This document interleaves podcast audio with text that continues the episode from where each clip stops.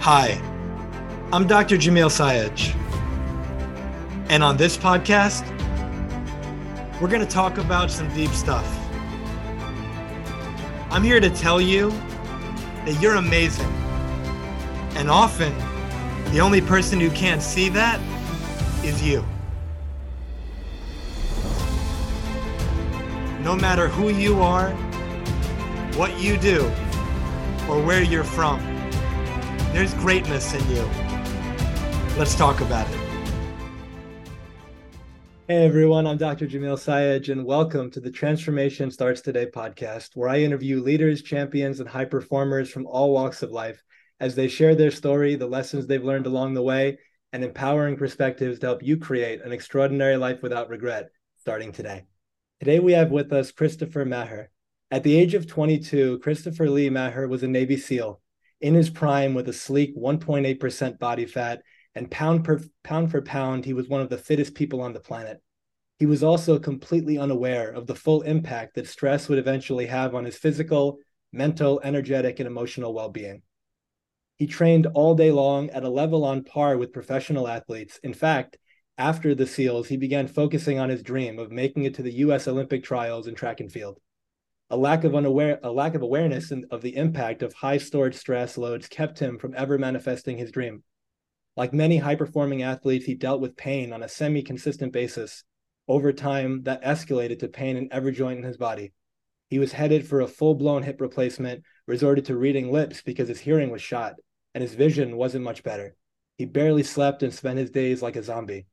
Through intense pain, Christopher devoted all of his energy, time, and resources seeking out answers that would alleviate his discomfort. Eventually finding relief, Christopher applied the learning techniques and worked on himself five to six hours every day for seven years. He put every biological system that was out of balance back into balance.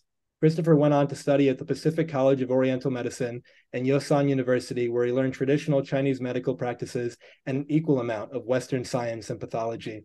He has spent the last decade studying at the Universal Healing Tao System and is a master student of Grand Grandmaster Mantak Chia at the Universal Tao Master School in Chiang Mai, Thailand.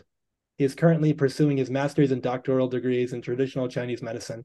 Christopher's practice is located in Los Angeles, California. He is an author, inventor, entrepreneur, speaker, coach, and innovator in the fields of health, wellness, and longevity. Christopher, it is such an honor and a privilege to have you on the show, man. Thank you for being oh, here. thank you, man. Thank you. That was that, that was a great intro.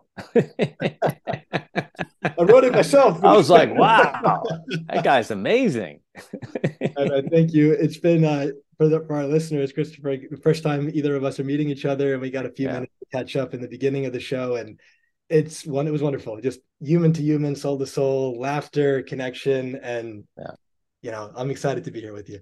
Yeah, I'm happy to be here too. You know, that's why I was glad we got to talk beforehand, so we can catch a vibe, mm-hmm. and then let everybody, you know, grow from that right because mm-hmm. for me it's always about the connection right the connection is sincere if it's genuine if it's deep if it's um if it's coming from mutual respect for the purpose of dual cultivation then it's a win-win-win for everyone right it's a win for you it's a win for me it's a win for the listener and that those are the dynamics and situations that i want to be a part of mm and I'd imagine everyone is listening already. It's funny, like you know, there's always these moments and opportunities to learn with what Christopher just shared. What could be possible for everyone listening if at least one, and my challenge is every, but let's say at least one relationship in your life today, what if you could just connect more genuinely, go deeper, have mutual respect, and have a genuine desire to understand the other person? And what could be possible if you were to do that in your world instead of being in a rush and being distracted?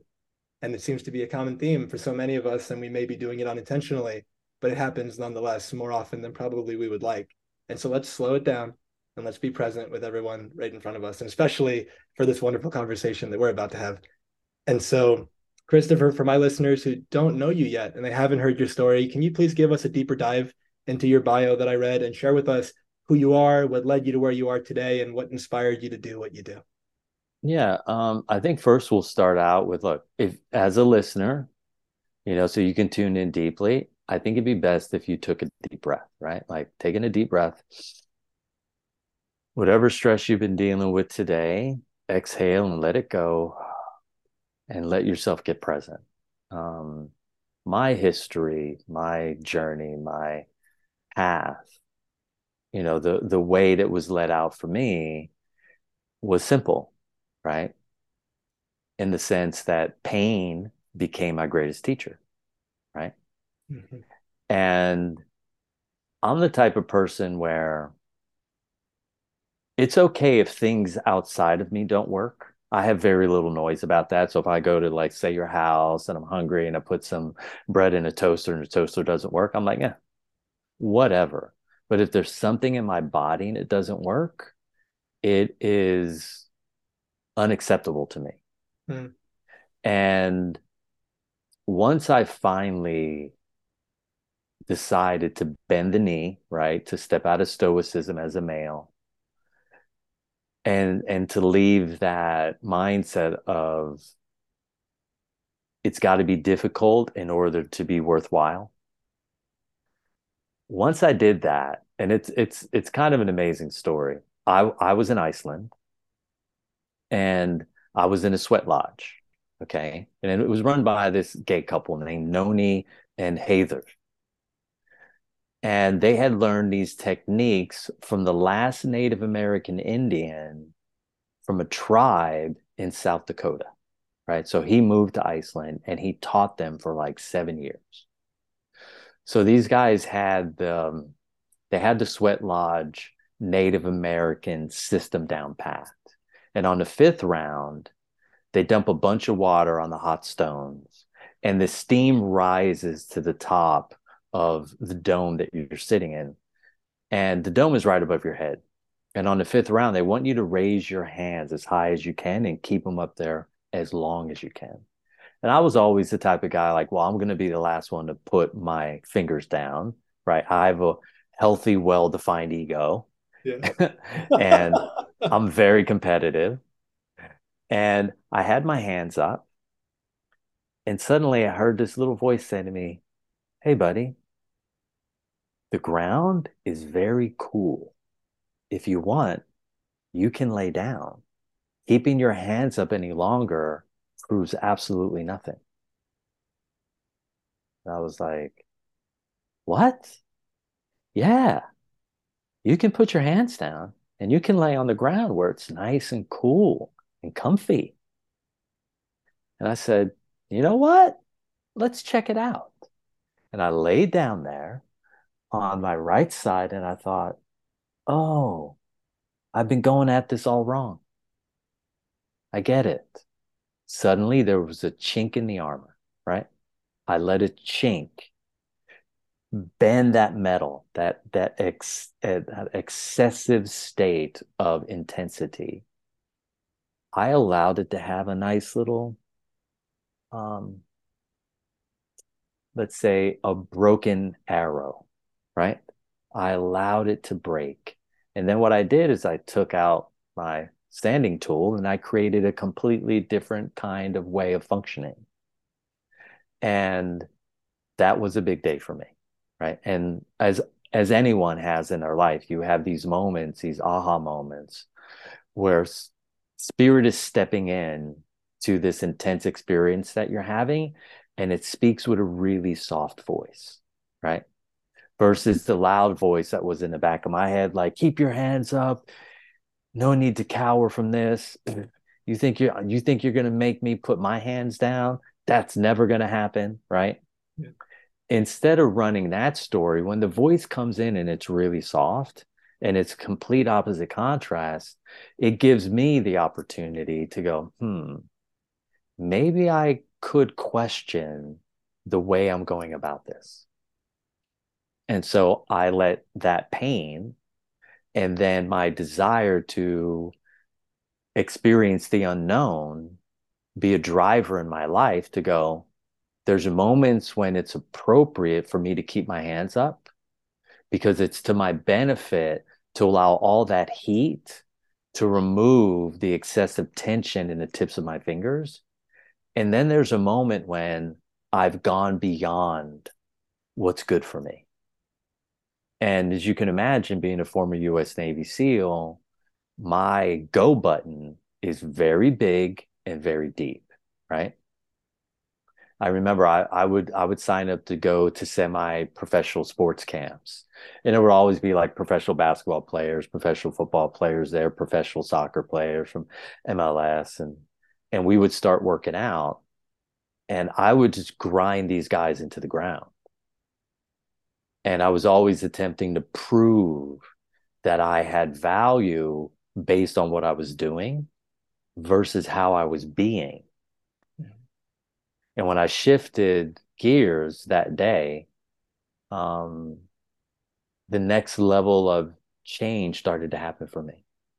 And then I said, oh, okay, well, this moment, yeah, it sounds like a good idea to go hardcore. This moment seems like it's a better idea to ease back.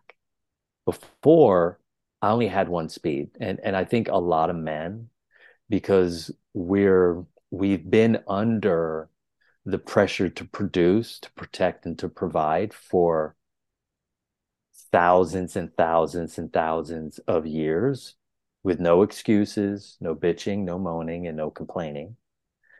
Um, we've been indoctrinated and taught that, hey, there's no time for feelings right now. You're on the battlefield. This guy, he's swinging a battle axe. This other guy behind you, he's swinging a sword. Who cares if you're missing your thumb right now? You need to survive and live. And I look at society and I look at myself and I think that we've been trapped in survival based strategies for so long that we believe that the strategies are actually us. Mm-hmm. And so it makes it impossible to slow down, right? makes it impossible to take a half step back, makes it impossible to take a deep breath because guess what? If I take my foot off the gas, I might lose everything. I might lose my wife, I might lose my family, I might lose my job, I might lose my company. And when you are being driven, as I was, by survival based strategies, you start burning up deep levels of core energy. And when you burn up deep levels of core energy, your sense organs start to fail, right? Your vision starts to fail, your taste starts to fail, your smell starts to fail, your hearing starts to fail, okay? Your touch, your emotional sensitivity, all those things get severely reduced. And I was in a state by the time I was 29 years old where that was happening for me. And yet on the outside, I looked like Adonis, right? Like a beautiful bronze statue lean, strong, balanced top to bottom, left to right, back to front. Yet underneath the hood, I was completely out of balance. And I kept all that to myself. So the pain that I had in my knee, I never whined, and never bitched, I never complained, I never moaned because I was indoctrinated into understanding that if you don't mind dealing with discomfort and pain, it really doesn't matter. The challenge with that philosophy is it's a limiting belief.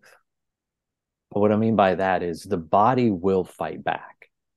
It will say, hey, if you refuse to slow things down, I'm going to grind your low back down to a halt. So now you're going to be stuck in bed. Mm-hmm. See if you like that. Or you're going to get a cold and your cough is going to last for three and a half months. Or you're going to get the beginnings of a headache and it's going to turn into a migraine for six days. And you're going to be dizzy, puking, unable to hold food down, unable to sleep, and you're going to be suffering because the body, what I've learned over time, the body's the king. Yet the mind wants to prove to you all the time that it's the boss. And really, the body is the boss. And it took me a long time till I was 29 um, to really realize that everything that I do to my body, there's a positive cost and there's a negative cost if I go beyond my threshold to be able to recover from that stress load in a 24 hour period. And now Monday's stress ends up getting lobbed into Tuesday, and Monday and Tuesday get lobbed into Wednesday, and Monday and Tuesday and Wednesday get lobbed into Thursday, and Monday, Tuesday, Wednesday, and Thursday get lobbed into Friday, and then I have a couple glasses of wine, a beer, a cigarette, and and a couple puffs of weed, and a few slices of cake over the weekend, so I can start to feel normal. And yet the challenge is those addictive substances, meaning the daily acceptable drugs, the nicotines, the caffeines, the alcohols, the refined sugars, uh, the pharmaceutical drugs, the marijuana, the recreational drugs, the food colorings, the preservatives, our addiction to those substances is an indication of how intense our unresolved stress loads are. And so what what what what can I do? When I came to the planet, there was no successful pattern interrupts for your stress loads. You basically had to deal with whatever trauma you went through as a child, you lived it out as an adult. Again, whatever trauma you dealt with as a child, you lived out as an adult. So, my mom, she committed suicide when she was 29 because she had someone break her physical, emotional, and sexual boundaries. And she felt found it difficult to live with that level of betrayal and to trust the world around her because guess what? When a woman leaves the house she goes to work there's men at work right? She goes to the gas station there's a guy pouring her gas. When she goes to the grocery store there's a guy bagging her groceries right? And so she's in the world she's locked into an inappropriate stress state and everywhere she goes there's someone who has a penis right and anyone who has a penis to someone who's ever been raped or molested is a threat. So my mom, even though she went to church and she prayed and um, and and she understood the value of having a strong relationship with God, the overwhelming fear and anxiety in her was so great that the best idea when she was 29 was to take her life. Mm-hmm. And so people are dealing with these unremitting, unremit, unremitting, unremitting levels of stress and tension and emotional and psychological and energetic distortion every single day. And so when you look around, when I look around and I have to go to the airport or go to the grocery store, I have to see people with these twisted bodies, right? And I know when I see the twisted body, they have a twisted mind. And I know when I see how their head is twisted on top of their neck, they have twisted emotions, right? And so we live in a world where people are doing everything they can to manage successfully this these unremitting levels of stress that are stored in their body, stored in their brains, stored in their nervous system, stored in their emotions, and keep them feeling, keep them from feeling intense, deep levels of peace, inner satisfaction, excitable emotions, a loving spirit, a peaceful heart, and a quiet, relaxed, slow, present mind. So, what do we do, right? How do we go about um, opening up the doorway. Well, guess what? Uh, I was seven, so my mom was 20. So let's so let's say 22 years later, after my mom passed, guess what happened? I was 29 and my body was shutting down. Hmm. Okay, so r- right on time, right?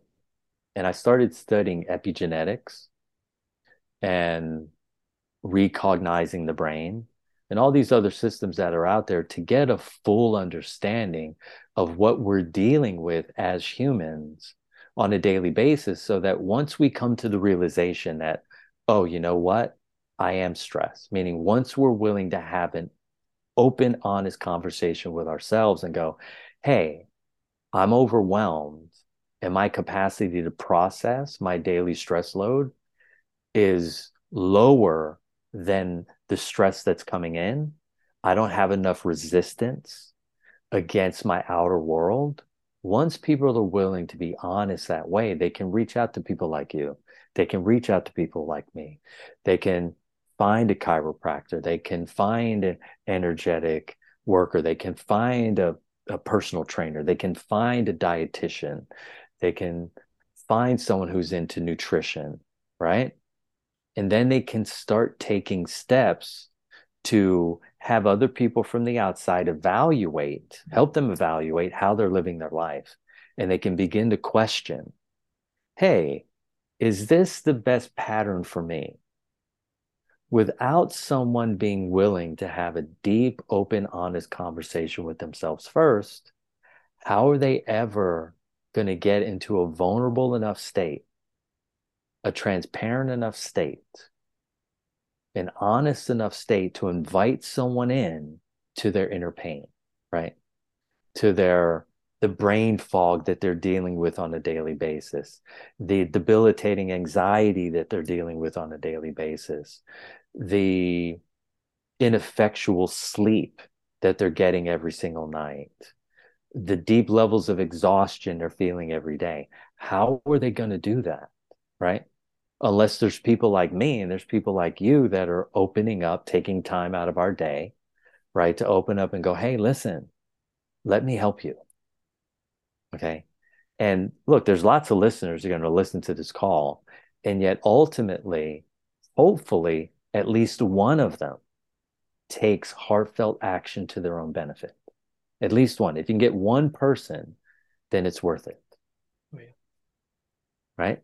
And it takes a lot of courage. And I get it. It takes a lot of courage, especially for a man to reach out and go, Hey, I'm overwhelmed and I'm in need of help.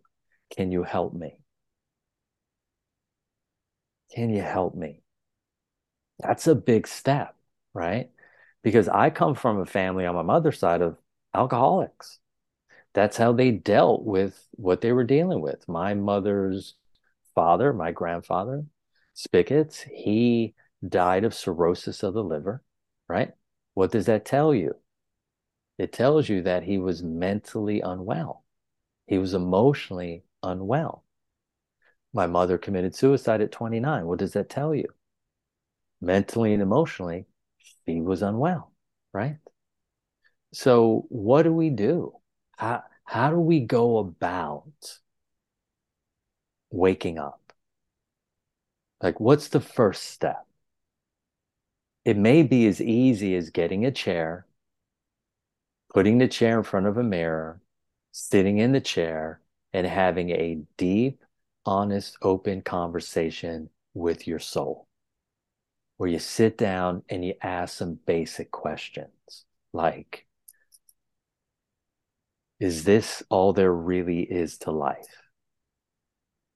Another question. Why am I here? Another question. Why am I suffering needlessly? Another question. Why is it so difficult for me to ask for help? And when you're willing to sit with yourself and ask these deep, ruminating, life changing questions, you're going to start to get some answers. And those answers are going to allow you to take a step. Like I got a DUI when I was 27, and uh, they put me in a drunk tank. And I blew 0.08, which means that the officers, I was literally maybe half a mile from my house. They could, maybe less than a half a mile, maybe more like a quarter mile. They could have let me go, right? They could have said 0.08, all right, we're, we're going to follow you home. Fortunate for me, they didn't. They took me down to the drunk tank. When I went in, I sat down on the bench to the left. There were five other guys sitting on the right, and they were, um, as the English would say, they were knackered, right? They were totally um, absent for what was going on. And a couple of them had urinated themselves. And I'm looking at them and I'm thinking, what the hell are these guys thinking? And then I hear a little voice again say, Oh, let me tell you something, buddy. If you don't get your act together, this will be you in a few years. And I thought, What? Yeah, this is going to be you in a few years. And guess what? The jail, it was cold, right? It's stark contrast to what I was experiencing the night before, uh, the day before, which was I was at a track and field invitational at the University of California, San Diego. And less than 24 hours later, I'm sitting in a drunk tank. And part of me is going, you know what? You're right. If I don't get my act together, the dreams, the goals, the aspirations that I have, are they going to happen? The likelihood is no.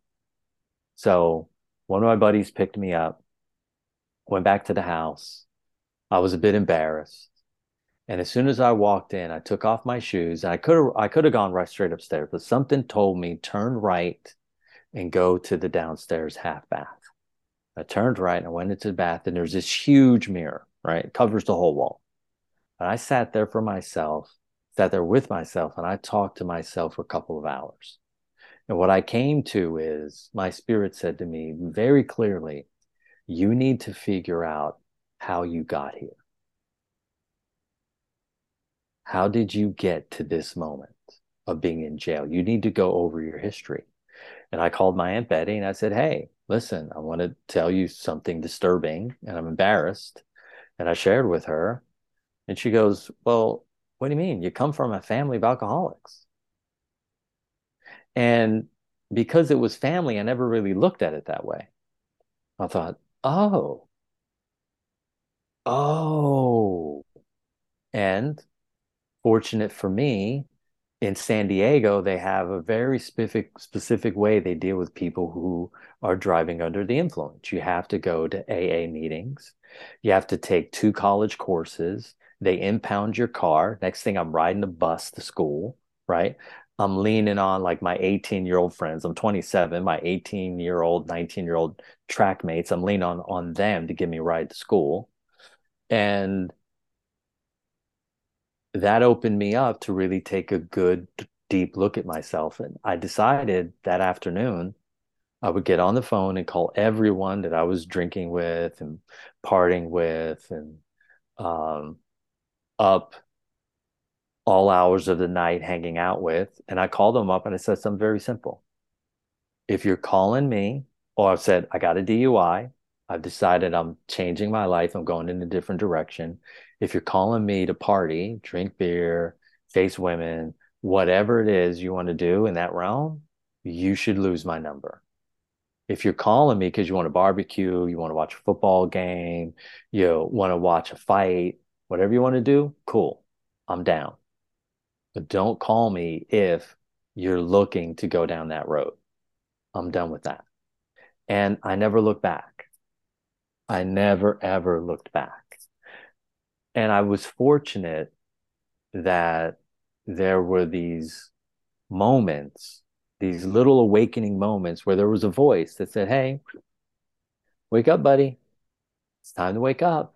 It's time to wake like and you know when you're and I'm I was good at rationalizing and justifying then any behavior, but there's no way you can justify yourself out of sitting in jail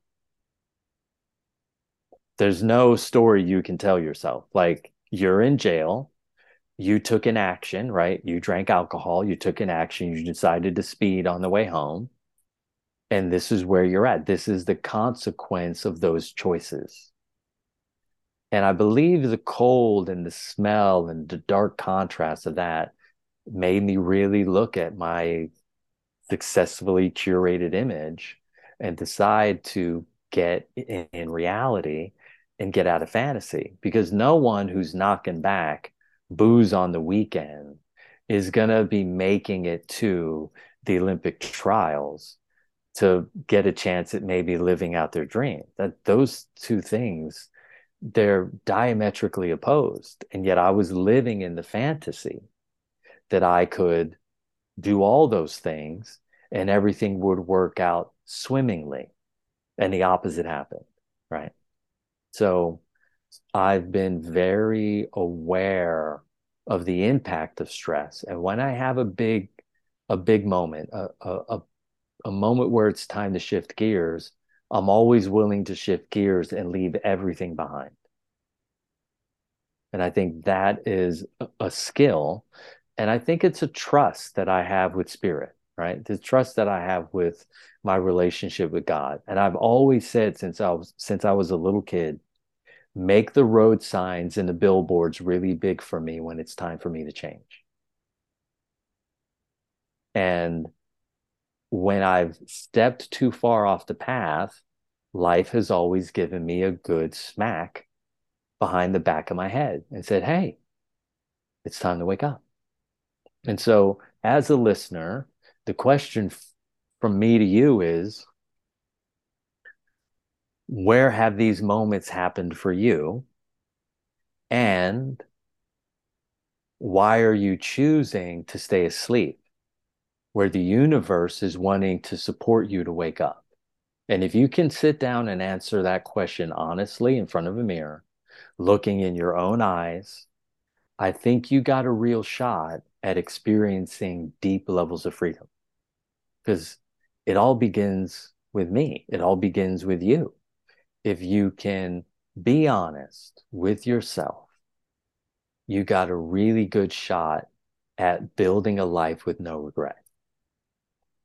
If you're dishonest with yourself, you've got a really good shot at building a life full of regret. And so, everyone on the call, all the listeners have had these moments where life has slapped them and said, Hey, wake up. What's keeping you from honoring the gift that the universe is giving you, right? Is there something that you need to share with somebody? Do you need to find somebody that you really trust to be able to offload to them an experience that you feel ashamed of that you've been keeping to yourself, right? Hire professional. Like if if it's impossible for you to find somebody in your life who you trust enough to go, hey, I'm suffering from this, or I've been hiding cookies or I've got a bottle of whiskey hidden behind the washer from my wife or I've been embezzling money at the company or I've been um, I've been having you know an affair with my brother's girlfriend like whatever you're doing I've been cheating on my test right? Find the courage to find somebody either personally, maybe that's too vulnerable, or professionally and offload these secrets, offload these hidden places so that you can step into a greater state of freedom and start the healing process and locate the trauma that's causing you to express these abhorrent behaviors that you know 1000% are out of alignment with who you really are.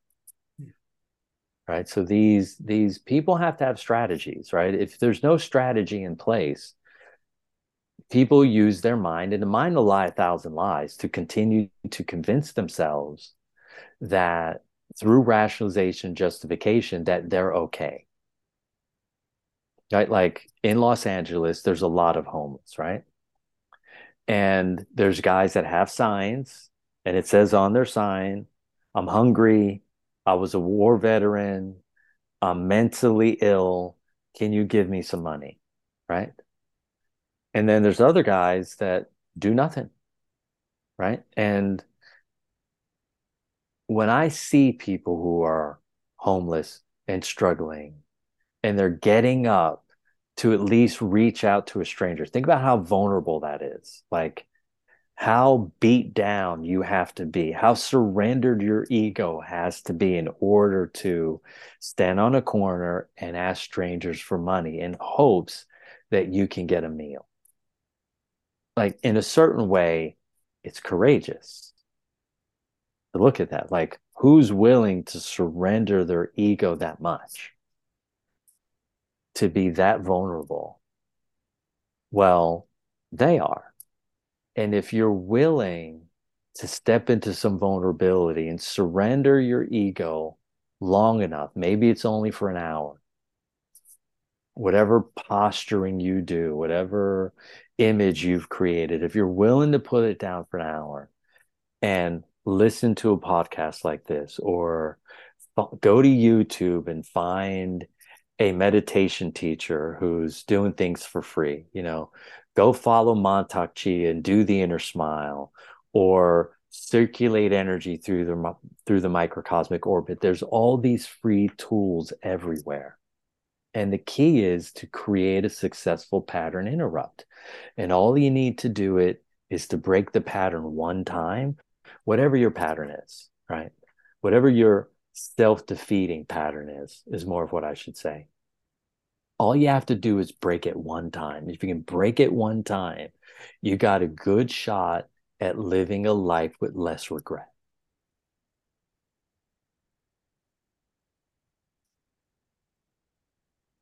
Beautiful. Such a wonderful, wonderful response. And um the hand there's a couple comments I'd love to to make in response to what you shared. Yeah. So the first thing is for our listeners, and you alluded to it, and anyone who's listening to the podcast for an extended period of time. In the first episode, I shared aspects of my story with my father, and there was the same idea of there was that voice, and there was this intuition, this conscious, this whatever you gut feeling, whatever we want to call it. And very often that voice is it whispers, and we might ignore it. And we ignore it for whatever the reason. We're distracted because there's a lot of volume outside. There's a lot of stuff going on and I often tell my clients sometimes you got to slow down to speed up. And when you slow down and you ask questions, brilliant questions like Christopher suggested, you can have a real like moment with yourself to check in. How have I been living up until this point? Like we live in a cause and effect universe. What's the consequences that that I'm experiencing now that I was the cause of? I'm experiencing the effects, but what are the causes? And do I want to keep living this way? Do I want to keep showing up in the world this way? How are the people, let's say, closest to me being negatively impacted by the way I'm showing up in the world or not showing up in the world? How's my life being negatively impacted? You talked about if someone's dream, like to go to the Olympics or whatever it is for the listener, going down the path you're going on, is it actually likely that you're going to get to realize that dream if you keep on this path? Or you may be deluding yourself with the story that, of course, I can do it when it's very, very unlikely that's going to be the case. That's the first thing. The second has to do with, you know, from my medical background, there's a quote that I learned in medical school, which is so so beautiful, and you summed it up in in, in a different different words. The organs weep the tears the eyes fail to shed. Mm. And when we come from a space that of recognizing whatever symptoms you have, you talked about the headache turns into the migraine, or you get sick and the cough lasts for a couple weeks or a month or something symptoms are like signposts and they're pointing deeper within. And so when I'm experiencing a symptom, the question is, what's this trying to tell me? Where have I been ignoring, you know, what my body is needing right now? Where have I been maybe exposing myself to things that aren't good for my body that my body is now trying to get rid of and purge? And when you can slow down, it's like you're able to hear the whisper. But if you keep going, like you read, like you mentioned, you get sicker and the symptoms get worse. And it's like that slap in the face from life. And it's like saying, imagine if everyone did what Christopher said, you know, God, universe, source, you know, whenever I'm going the wrong direction, give me that big sign, give me that big wake up call. And then it does, but we don't always recognize it. And if we don't recognize it, like the expression goes, those who fail to learn from history are doomed to repeat it. There's another mm-hmm. expression life will keep teaching us the same lessons until we learn them. And so, for example, in relationships, somebody might be in a, in a, a series of unserving relationships. Let's say, for example, they were abusive. And then they wonder, why do I keep attracting the same type of partner? Different face, different name, but the same kind of pattern. Well, what's the common factor in all of the relationships? You. And so, from that space, what are you putting out? And what are you tolerating? And what boundaries are you not enforcing? And all these things like what are you putting out that's bringing this into your life? And so when we can just slow down listen to the whisper and then recognize like there's a metaphor i share with clients i'd love to share with everyone listening today. Imagine you're in a room and there's a clock on the wall and it's not it's one of the old school clocks so it ticks you know? And you've never seen one of those before. You've only seen digital. So you're at a party and it's loud. And at the end of the party you decide to stick around help your friend let's say clean up and as you're cleaning up, there's music, there's music, people are talking. And then eventually there's a moment of silence, maybe between the songs. And you start hearing the tick. And you've never heard it before. And from that space, you look at your friend and you go, You hear that? What the hell's that sound? And your friend's like, looking at you like you're crazy. That's the clock. And you're like, what are you talking about? Clocks don't tick. It's like, of course they do. And your friend's pointing at the clock and you go, well, how when did that start ticking? Is it broken? No, no, it's always been doing that. How come I haven't heard it? Oh, because you've been distracted. There's been music, there's been talking, you've had a lot of mental chatter going on that you've been paying attention to the internal instead of the external. But the ticking's always there. And when you're quiet, it's loud. But when you're mm. loud, it's quiet. And when yeah. we come from that space, I use that as a metaphor for life of just slow down and listen.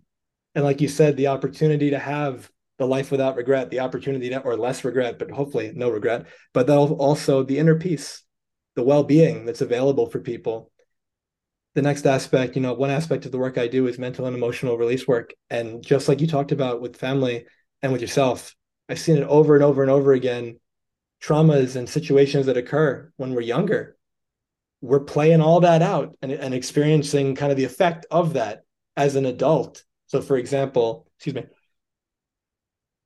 perhaps we're a child and we learn our, our own internal meaning that we derive from a situation might be because A, B, and C happened with my caregiver, my parent, whoever it was. Therefore, I'm not good enough. And let's say that's the meaning that I derive from the situation, but I was five or I was seven. And so an adult mind, let's say, wouldn't have necessarily created that meaning, but a child who doesn't have that other reference points, let's say, would. So they do. And now they grow up, and that belief is subconscious. And that belief, they're not consciously aware of it, but it's the foundation that drives everything that they're not allowing themselves to do, all the self sabotaging, all these things. And they wonder why their relationships have issues or their business ventures have issues. And it's always because at some level, well, I'm not good enough. So how could I possibly get that? Or like you said, maybe you're hanging out with friends and you try to prove yourself you know, when you were working out with these other professional athletes, and it's like, or when you were in the sweat lodge and like, my hands are going to be up and I'm the last one to drop them, almost as if, look at me, guys, look what I can do. And when we can come from that space, the I'm not good enough is something I see almost everyone that I work with have as their foundation. And when you can finally release that, when you can have that moment with yourself, in Christopher's example, looking in the mirror and realize that good enough isn't even a question. The fact that you're here means you're good enough. You wouldn't be here if you weren't. I had a, I think it was a video I saw, and this woman was saying that she's good enough, and the guy was speaking with her, and he says, "How do you know?" And she goes, "Because God doesn't make useless crap." and it's coming from that space that if you're here, even if it's just biological, you know, you were you were the one sperm that made it. You know? Out of the billions of them, you were the winner. And so from that space, you're you're here because you're good enough. But I love this kind of almost like a distinction or a back and forth that Jordan Peterson creates that I learned from him, and I kind of added my own spin to it. Who you are, of course, is good enough. But now the question is, who are you being? And is that up to the standard that you want it to be? So who I am, whole, perfect, and complete. But who I'm being, that could be a lot better. Who I'm being is a moment to moment of how I'm showing up. And I might be showing up you know, excellently in one area of life and really dropping the ball in another. Maybe I'm rocking it in business and my family life is a mess, or my relationship is great, but my health is in shambles. And so when we can come from that space of slowing down, checking in, and what are you doing every day? Maybe five minutes, check in with yourself. Do I like what I'm seeing in the mirror? Do I like the path I'm going down and the results that I'm experiencing? And are there any little early warning signs? Is the whisper there? And if it is, pay attention because if you don't, again, no judgment on it, but if you don't, there are consequences. And more than likely, you're not going to like those. And if we can slow down, we can, there's an expression I remember learning, um, learn from the mistakes of others because you'll never live long enough to make them all yourself. And, you know, none of us know the life path that, you know, I, I come from a space of personal belief that we're all spiritual beings having a human experience. And so from that space, if we take that at least as a foundation for the podcast, I don't know what your spirit came here to learn. I, am not going to judge your path. So the word mistake, I you know that's a quote, but the word mistake I don't usually uh, uh, go with. But just from that space, others experience all this hardship. why do you have to reinvent the wheel? Why do you have to go through it too? Like, why not learn from what other people are saying? Christopher shared such a beautiful story in the, in the first, you know, beginning aspect of our podcast together. And there's people that maybe are early in their journey and they're experiencing the whisper that you experienced. Mm-hmm. And they maybe just got out of jail, or they maybe just got a DUI, or they just or they're hanging out with a crowd of people where that is likely to happen at some point. Yeah. And they can recognize the signs and symptoms from your experience and shift their life so that they can learn the lesson through you and maybe save that time. And that's why conversations like this, one reason why I think they're so valuable. And so, first of all, thank you for sharing everything that you shared. And thank um, you. Before I ask you a question, is there any response to that that you'd like to to share? I mean, I think of the listener and what you brought up in terms of where they're at in their journey, right? And what I've realized over time is that intent is the driver of all things. So whenever I'm working with someone in a one-on-one dynamic or group dynamic, we're always setting clear intentions, right? And once a clear intention allows you to put your flag in the sand and you go, hey, I'm claiming this turf here, and this is the direction that I'm going. If you refuse to put your flag in the sand, as you and Jordan Peterson were alluding to, you will float through life and you'll get the crumbs of whatever's out there. If you want the meal, you have to put your flag in the sand and you have to set an intent. And that then gives you an opportunity to self reflect and ask yourself those deeper questions Is this what I really want? Who do I need to uh, enroll in order to help me get to where I want to go or become who I want to be or experience what I want to experience? Yet, with no flag in the sand and no intent, you're only going to ever get whatever the wind brings your way. And look, it's great. You said it. You're on earth. You're here. You're pure, divine, clear reflection of God's love, light, and laughter. Okay. Yeah. You're more than enough. You're no less than anyone else. Yet, if there's something that you want to experience, you have to go beyond that state. And you have to be willing to be committed for what I call a 30 year plan. You, get, you have to have a plan. You have to like you have to have some goals. And they could be simple. If you're somebody who's obese, maybe your goal is in the next 3 years is to lose 50 pounds. And to do it in a way that's healthy without dieting. Maybe your goal is uh, you're an entrepreneur and you want to become a millionaire right? You want to have a million dollars worth of liquidable assets at any moment. Great. Well, there's certain things that you have to do. You have to learn about the flow of resources. You have to learn how to go down to City Hall and get a business license. You got to be willing to sit down and write a business plan. You got to figure out what kind of work you want to do with people, what satisfies you. And the more you're willing to investigate into your life and be honest with yourself, the more likely you are to experience what it is you want. And obviously, when you get what you want, you see the guys, they get like, um, and I've worked with Olympic level champions for a long time. And they get the medal and they have the experience. Ah, whoa. They're all excited. They're jumping up and down. They get a couple pictures and then and there's there's the euphoria and maybe that euphoria lasts two or three days. Yet as soon as that euphoria is done they're off to the next thing. What i mean by that is this. It's never about the goal. It's about the commitment to the goal and what you're willing to do in terms of contribution to your own life in order to have that experience. It's never about the goal right? You meet guys that are world champions and Olympic champions and Pan American champions or NBA champions or they whenever you say, "Hey, what was it like to win the Super Bowl?" this big smile comes onto their face. Right? This big smile comes on and you can feel the energy beaming from them from the satisfaction of having that experience. Then you ask the guys who lost at the Super Bowl, right? And some of the guys are developed enough to go, that's what I needed, that loss to get real about myself in life. But mostly those guys aren't happy at all, right? But the ones that won, there's something that beams from them that is inspiring. And when you look at your life, when I look at my life, I am first place. Okay.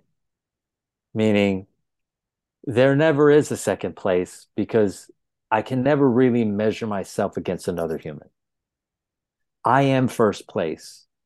And I can maintain being first place if I'm willing to show up honestly for myself.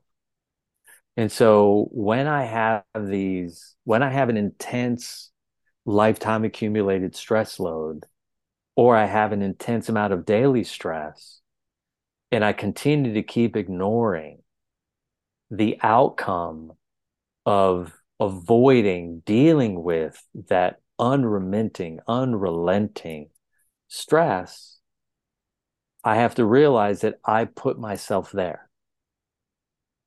And you have to have ownership. Like when you when a soul chooses to enter into a body, you're choosing to enter into a lineage. If you enter the lineage of alcoholics, okay, no whining, bitching, moaning, or complaining that you come from a lineage of alcoholics. Do everything you can to break that pattern of alcoholism so that you get to become the opposite. Maybe you're going to be the one in your family that graduates from college, or you're going to be one in your family that has a successful marriage, or you're going to be the one in your family that is an entrepreneur, or you're going to be one in your family who is financially secure. Like, there are all these different ways in which we can serve ourselves powerfully that end up serving everyone else around us mm-hmm. right? If I become a successful financially uh, as an entrepreneur in my business, well, guess what? That impacts my family. My brother gets to call me up and go, "Hey, listen, my daughter's got uh, she wants to go to this softball camp in um, in Myrtle Beach," and I get to go, "No problem. I'm sending a check right now." I get to have that impact, right? And so the things that we do for ourselves, like some people, it's very difficult for them to be motivated on this idea of doing something solely for themselves because they've been indoctrinated to understand that selfishness is bad and selflessness is good. And, you know, we need a, a better distinction, right? We, we need a more subtle, clear distinction around that. And when I grow into the best version of myself, everyone who's in my sphere of influence benefits from that impact. Mm-hmm. When I choose to become um, angry, short, curt, dishonest, um, stressed, everyone else also benefits from that state because they're in my sphere of influence. That means they're impacted by my energy, they're impacted by my mood, they're impacted by my words, they're impacted by my thoughts, they're impacted by my actions. Mm-hmm. So, the best service that I can give to my community, right, to my culture, to my family, to uh, my wife is by becoming the best version of myself well how what's the first step how to be how do i become the best version of myself i reduce my daily accumulated stress load while simultaneously building intense amounts of positive resistance inside of myself through meditation, through breath work, for the removal of physical stress and tension. And as I continue to keep doing that on a daily, on a weekly, on a monthly basis, everyone whose life that I touch, their lives get better. Because humans have choice. We can either grow through negative benefit or we can grow through positive benefit. Do you want to grow through negative benefit? You're still going to grow. You're everyone is forced to evolve. We have no choice, okay? Whether I like it or not and in terms of technology and how it's being used, I may not like it, but the but the reality is one day I will go to the airport and there will be no handing them my driver's license. I'll be putting my thumb on top of this little um, gizmo that's going to read my fingerprint and let them know whether or not I'm allowed to get on the flight. So, what I think about how the world is evolving is irrelevant. What's most important is how I'm choosing to evolve. Mm-hmm. And when I make myself the priority in my life, when I make my when I become selfish,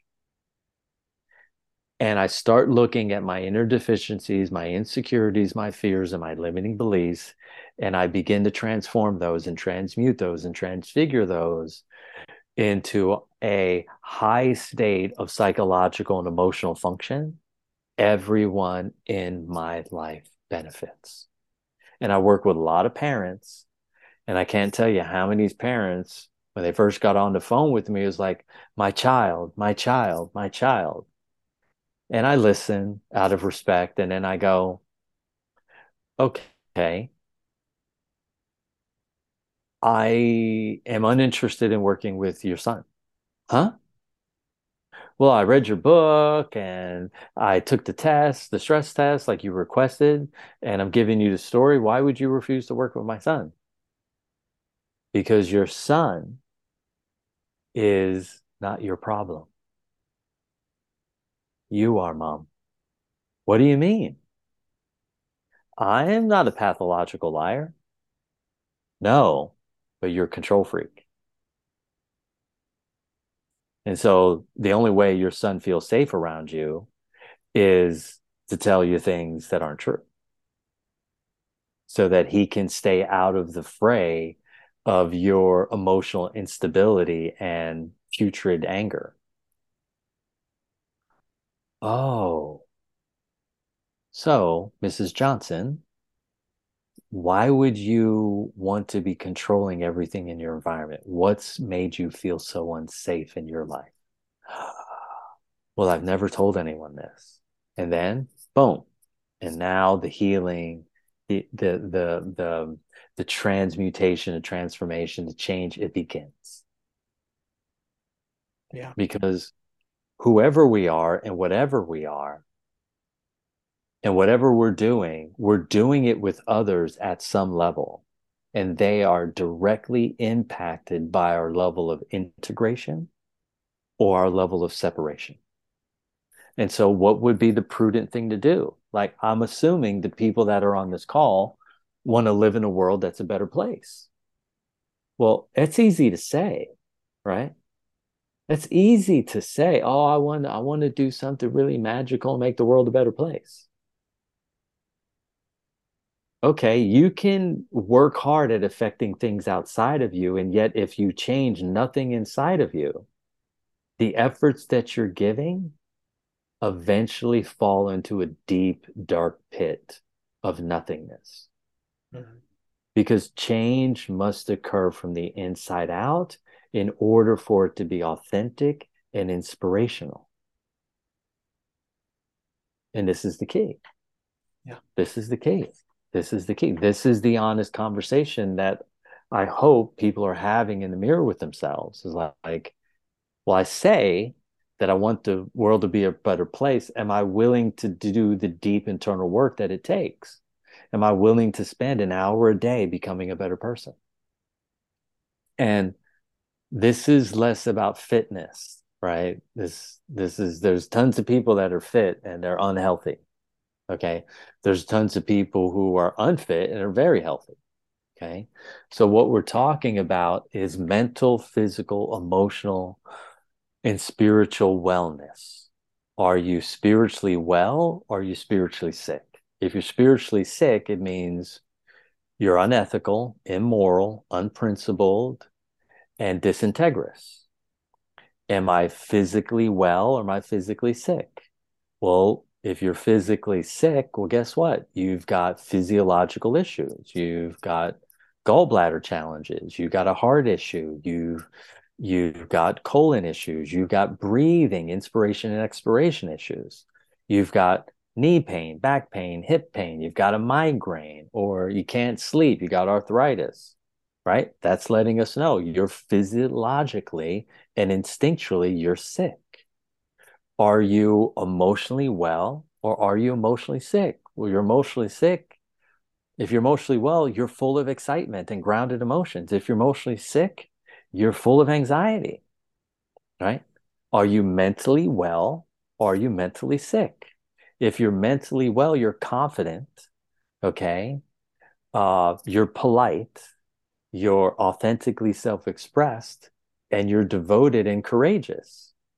If you're cowardice or addicted or paranoid or schizophrenic or intensely fearful, you're mentally sick. And are you willing to get in front of the mirror and admit, like, yeah, mm, yeah, I'm spiritually sick. I got a little bit of that. Oh, I definitely have some physiological, physical sickness. Oh, oh, my anxieties are 40 out of 100 on an average day. I'm definitely emotionally sick. And then you got to find people who will help you get physically, mentally, emotionally, and spiritually well. Because when you're spiritually well, guess what? You're ethical, you're moral, you're principled, you're full of integrity. When you're physically well, your body's strong, pliable, energetic, powerful. When you're mentally well, you're a great problem solver. It's easy for you to understand other people's perspectives.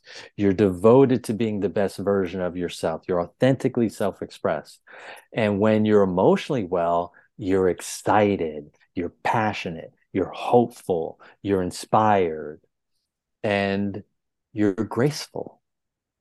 If you're anything less than that, on a daily basis, you're ill. And you've got to be willing to look in front of the mirror and go, I'm ill. What can I do to help? Because mm-hmm. 99.9% of the public is ill. And when you get to that point of really embodying that idea and you go, oh, it's that easy. All I have to do is all I have to do is admit where I'm overwhelmed and sick and ill and then reach out to somebody who will help me get well. That's all I have to do to create an abundant, powerful, regretless life. That's it. All I have to do is take heartfelt action to my own benefit, and that will benefit everyone whose life I touch. Are you kidding me? It's that easy? Of course, it's that easy. You think a God, a God, rather than a human, would create a body and give you a life that you couldn't turn around in 0.2 seconds with a little bit of effort. Well, that wouldn't be a God, right? That would be a human. A human would create a body that would be complicated forever. Okay? And yet we are taught that we are a divine reflection of consciousness. And so, if I was a divine reflection, this should be pretty easy. Truth is, it is pretty easy. You have to interrupt your pattern. You have to be willing to do a self honest self assessment. And if it's difficult for you to be honest with yourself, call your mom and go, Mom, where am I a pain in the ass? And she'll go, Well, honey, you know, I've never felt it was my place to tell you these things. And since you're asking, here you go. Da da da da da da da da da da da da da da da And then call up your best friend and go, hey, where am I losing the plot? Well, you know, I, I really don't like to get in these conversations with you because I found you very defensive before. But since you're asking, da da da da da da da da da da da da da, and then call your boss, right? Whoever manages you at work and go, hey, where am I inner deficient? Really? Okay. Well, is this off the books? Yeah, it's off the books. Okay, Butch, this is what I think. Da da da da da da da da da da da da da da and then call your coaches, whoever coaches you, whether it's a professional coach or a spiritual coach or your counselor, or your psychotherapist, or whoever, and ask, where am I lost? And they're going to go, since you're asking, here you go, da da da da da da da da da da da da, and write it all down. And when you got all those things written down, go, okay, I'm going to tackle one of these a month. All right. I'm going to, my best friend tells me that I'm emotionally dishonest and difficult to reach at an emotional level. Okay. Obviously, I, I got to find an emotional coach or take a free course on the internet because your mom told you that your communication is really poor. Okay, so I, I obviously I got to get a communication coach or I got to get a book on communication. Like the information that every single human needs already exists on the planet. It already exists. It's already here. Are you going to be courageous enough to ask those questions? Right? It's going to be tough. Like, who wants to hear your mom go, Hey, honey, I love you, but listen to this.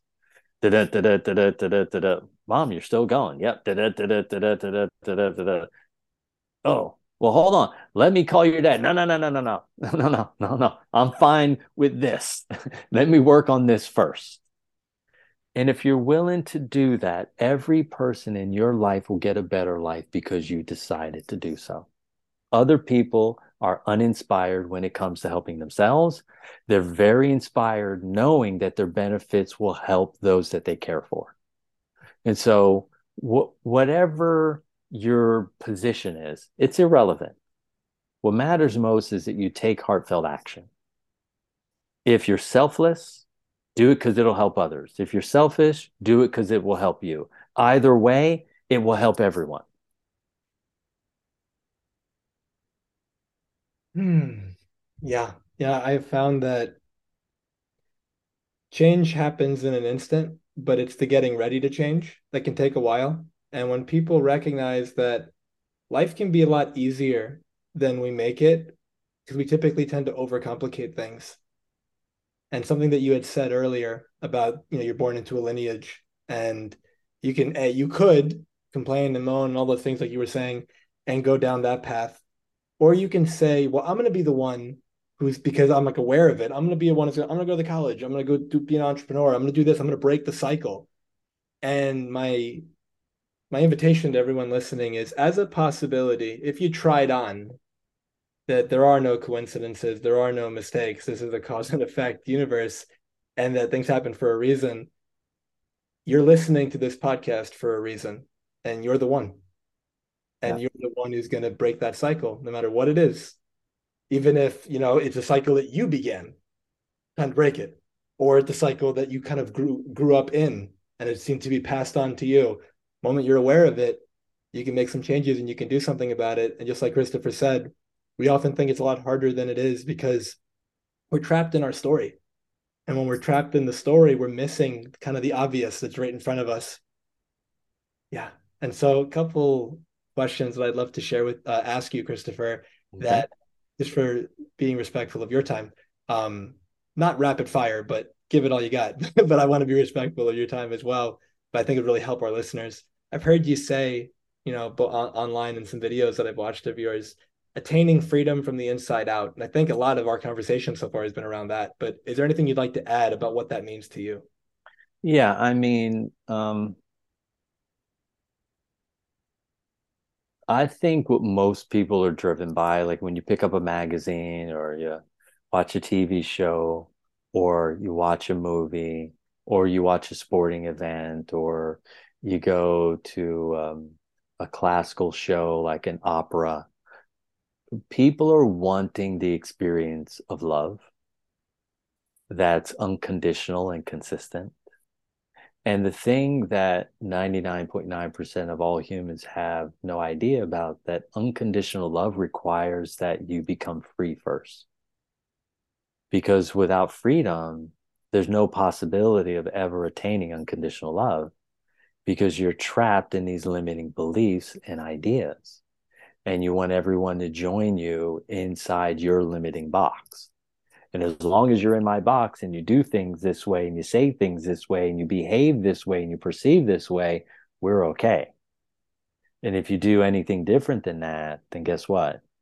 You're something other than okay. And I'm going to judge, criticize, disapprove, and cancel you out of my life because I have very little access to unconditional love. And so freedom and the reason why i chose freedom as a theme in this life rather than love or peace um, or happiness i chose freedom in this life because i realized that without freedom there is no happiness or joy or peace and so the question is well what, what, what does that mean it means that wherever where you are repressed and suppressed and oppressed you're unavailable to allow life to move through you and make your own choices because you're so worried about what everybody else thinks about you. And as long as you're in that protective state, that inappropriate protective stress state with very little internal resistance, you're always going to do what everyone else is doing without questioning what's correct for you.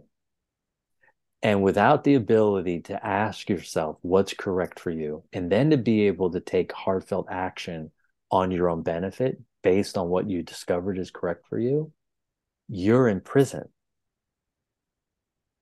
And you're imprisoned by your curated image. And so, what do we do? Well, we get on a path of freedom and we start chipping away at the curated image that's kept us safe so that we can put ourselves in an environment where we're uncomfortable. And now we can ask ourselves those deeper questions Is this right for me? Is this wrong for me? Is this right for them? Is this the best idea for me? And as you're willing to ask yourself those questions, you're able to get answers that inform you hey, buddy, it's okay to do what's correct for you. Because when you're doing what's correct for you and I'm doing what's correct for me, ultimately it's correct for everyone. And yet, when I'm doing what I think is correct for you, rather than what's correct for me, everyone then suffers based on that choice. Because now I get to run justifiably I get to run currents of resentment. And the most toxic form of anger on the planet is unspoken levels of resentment because they get acted out in a passive aggressive manner that diminish our access to unconditional love, which means we are unfree, right? We are enslaved, we are imprisoned by these limiting beliefs these insecurities, these inner deficiencies, and these unrelenting fears. And so you have to get free from those in order to experience deep, consistent, unrelenting states of unconditional love because love has always been the answer and it will only ever be the answer, right? In the beginning, love is all there ever was. In the end, love is all that ever matters.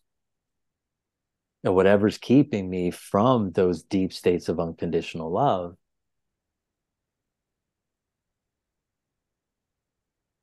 is what's causing me to lose access to a sense of freedom.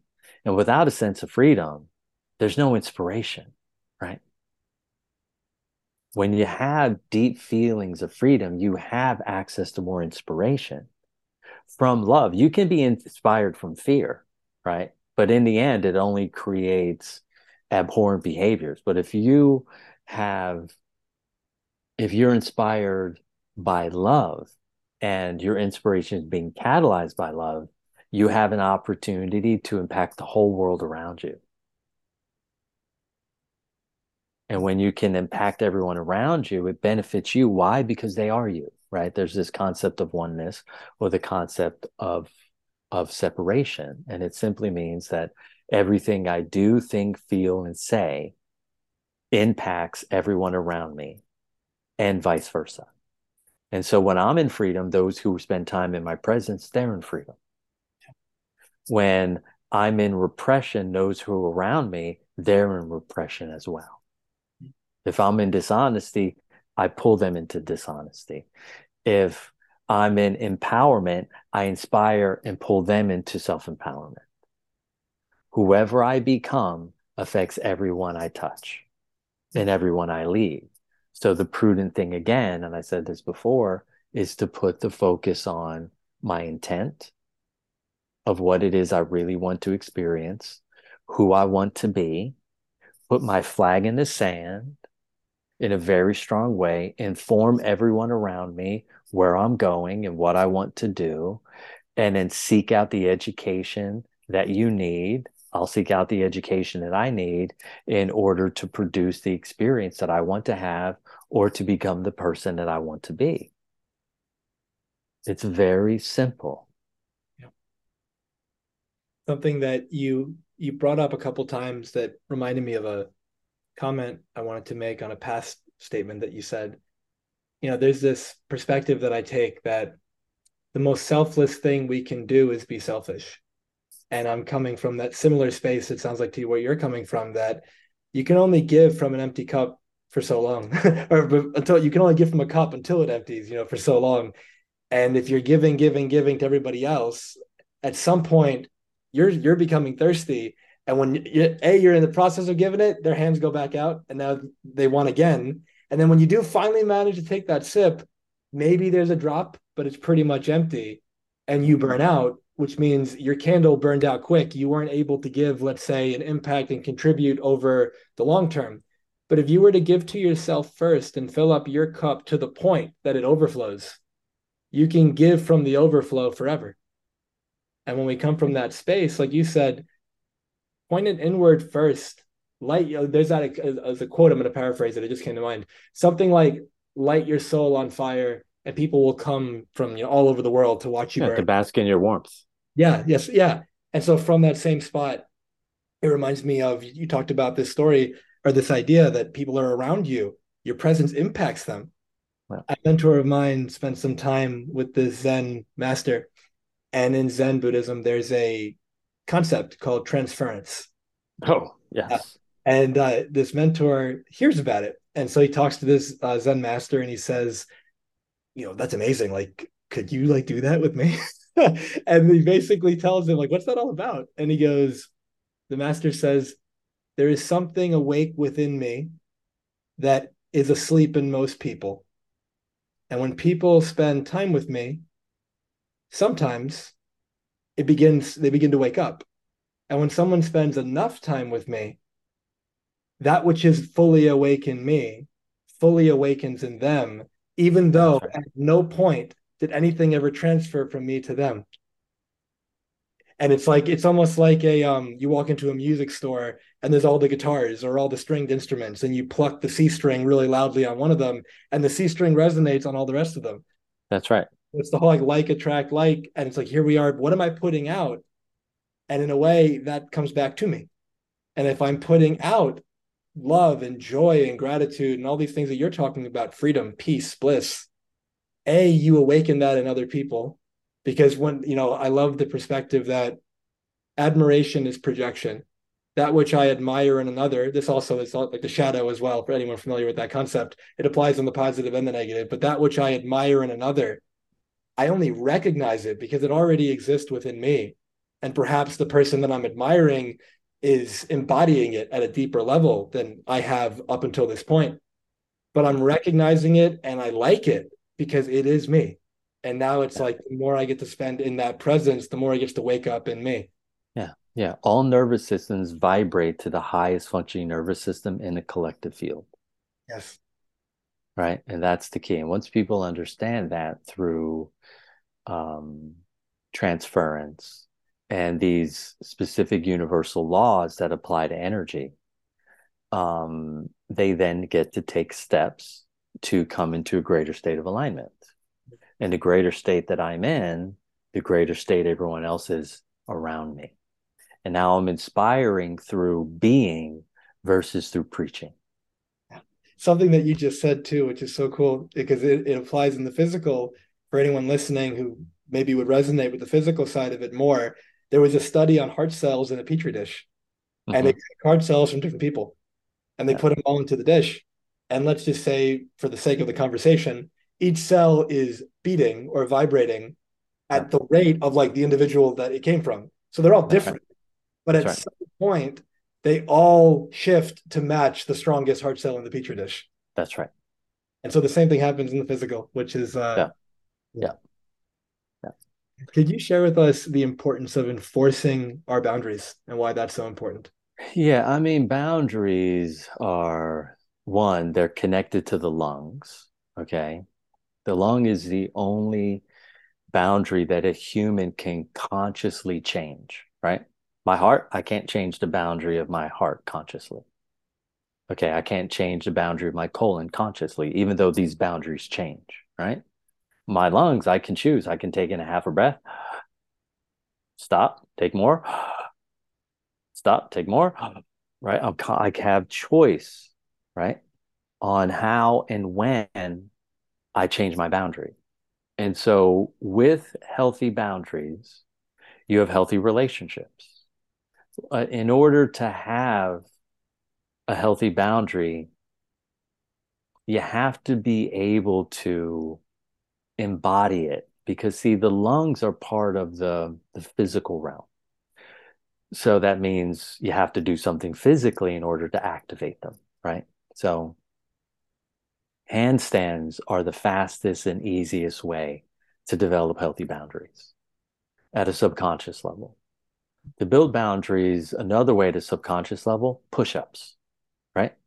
If you have poor boundaries, start doing 25 to 45 push ups a day for about a month. And then you're going to start to see that your lung energy is going to get stronger.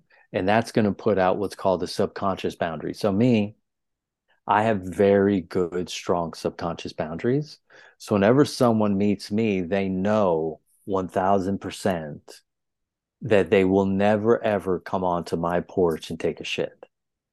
They know absolutely it's inappropriate. I was at the grocery store um, yesterday and um, there were all these people in line, but there this one line, but the one line was half of it was for this way, and the other half was going this way. So I asked everyone, "Are you in this line to get food?" They all said no, and then there was this lady standing here. I decided to step on the other side of her, and I started ordering food, and she says to me, "Um, well." I don't think it's fair that you just jumped in front of everyone. And so I stopped and said, listen, I'm a grown man. You have no idea who I am. And you're policing me. And I don't need you to police me. So I would appreciate it if you shut your mouth. And I went back to ordering my food. And then as she's leaving, she gets her food. She grabs my arm. She goes, I'm so sorry. I realized that was very disrespectful. Now, I could have let that go. Stop, whatever. But something told me I need to set a boundary with this woman. She needs to understand I'm my own person. Okay. I'm first off, I'm moral and ethical. Obviously, I would have walked up to ask these other people if they were in this line, and none of them were. So she made up a story in her head, right? And then she thought it was appropriate to take my hands and hold them to the fire. And I let her know that that was inappropriate. And in the end, she came up and she said she was sorry. So when there's a moment where someone penetrates into your boundary and it's inappropriate, in that moment, you have to set it and you have to set it strongly. And then they get to go, oh, wow. Because most people have never had the experience of someone setting a strong boundary with them.